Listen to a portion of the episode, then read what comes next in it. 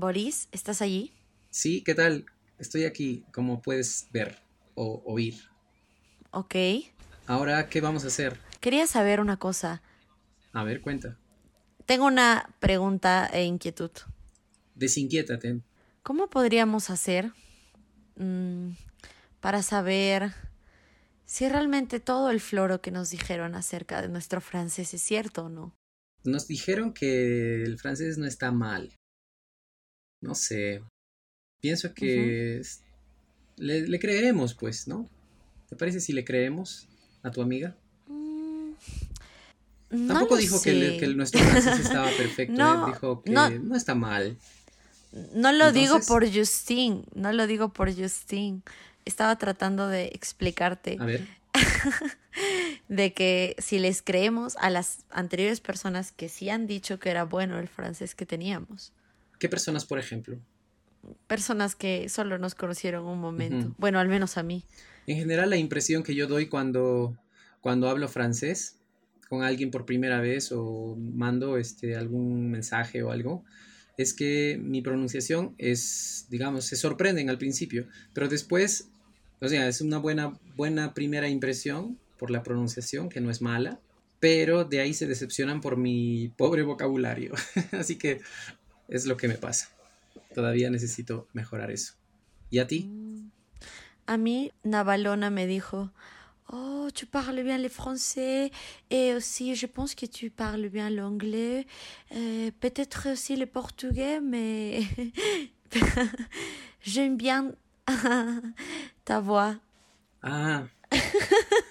O sea que a ella le gusta tu voz. Sí, bueno, sí, sí. Por esa Más razón ya te había dicho, eso. tienes que tienes que hacer tu programa de radio. O sea que ya, ya estamos en esto. Así que puedes aprovechar. Vamos a hacer un subprograma que se llame así. eh, hablando palabras sucias sensualmente con Jimena, la tía Jome. No funcionaría. Yo siento, yo siento que mi voz no es así sexy como podrían denominar otras personas. Para mí es, es una voz medio, medio extraña. No llego a amar del todo mi tono de Qué voz extraño. ni mi voz. Me gusta la voz, me gusta la voz dulce, como la de Navalona. Ah. Si escuchas esto, Navalona, me, me encanta tu voz. Yo pienso que la voz Tiene una voz muy dulce, muy tierna. Debe ser un poco subjetivo. Es algo subjetivo.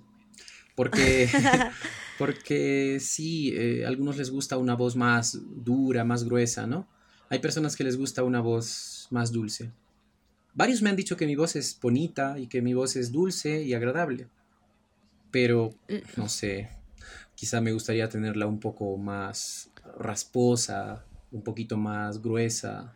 En serio. Pero es algo también subjetivo. A mí me parece que tu voz sí también es bastante dulce, muy parecida a, al de Navalona, por así decirlo, pero lo que a mí me pasa es que yo siento que mi voz al contrario es muy gruesa y no sé, ¿por qué rayos llegamos a hablar de esto?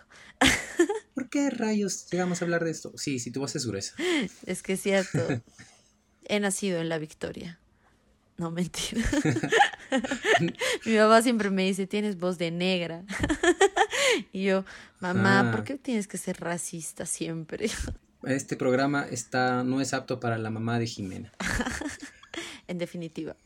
Entonces, en este programa que vamos a tener, que vamos a presentarles, vamos a intentar hablar algo en francés con una amiga, con, con Justine, la amiga que, que estuvo en Perú por un tiempo.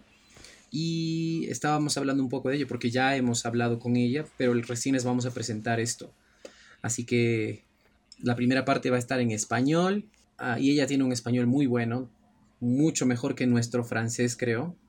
O sea, en, comparan- en comparación, ¿no? Nuestro francés. Boris y sus de comparaciones de toda la vida. Sí, yo siempre comparo. Comparo las cosas para ser infeliz. Miércoles, Amigos, nunca, nunca, Boris. nunca se comparen. Si, si quieren ser infelices, compárense con todos. Pero también, si quieren evitar un poco esa infelicidad, pueden, pueden compararse con gente que tiene una situación más desgraciada que la suya. Nunca se comparen, gente. Es lo único que puedo decir. Ni nunca comparen. Van a terminar llorando si comparan. No compares, compare.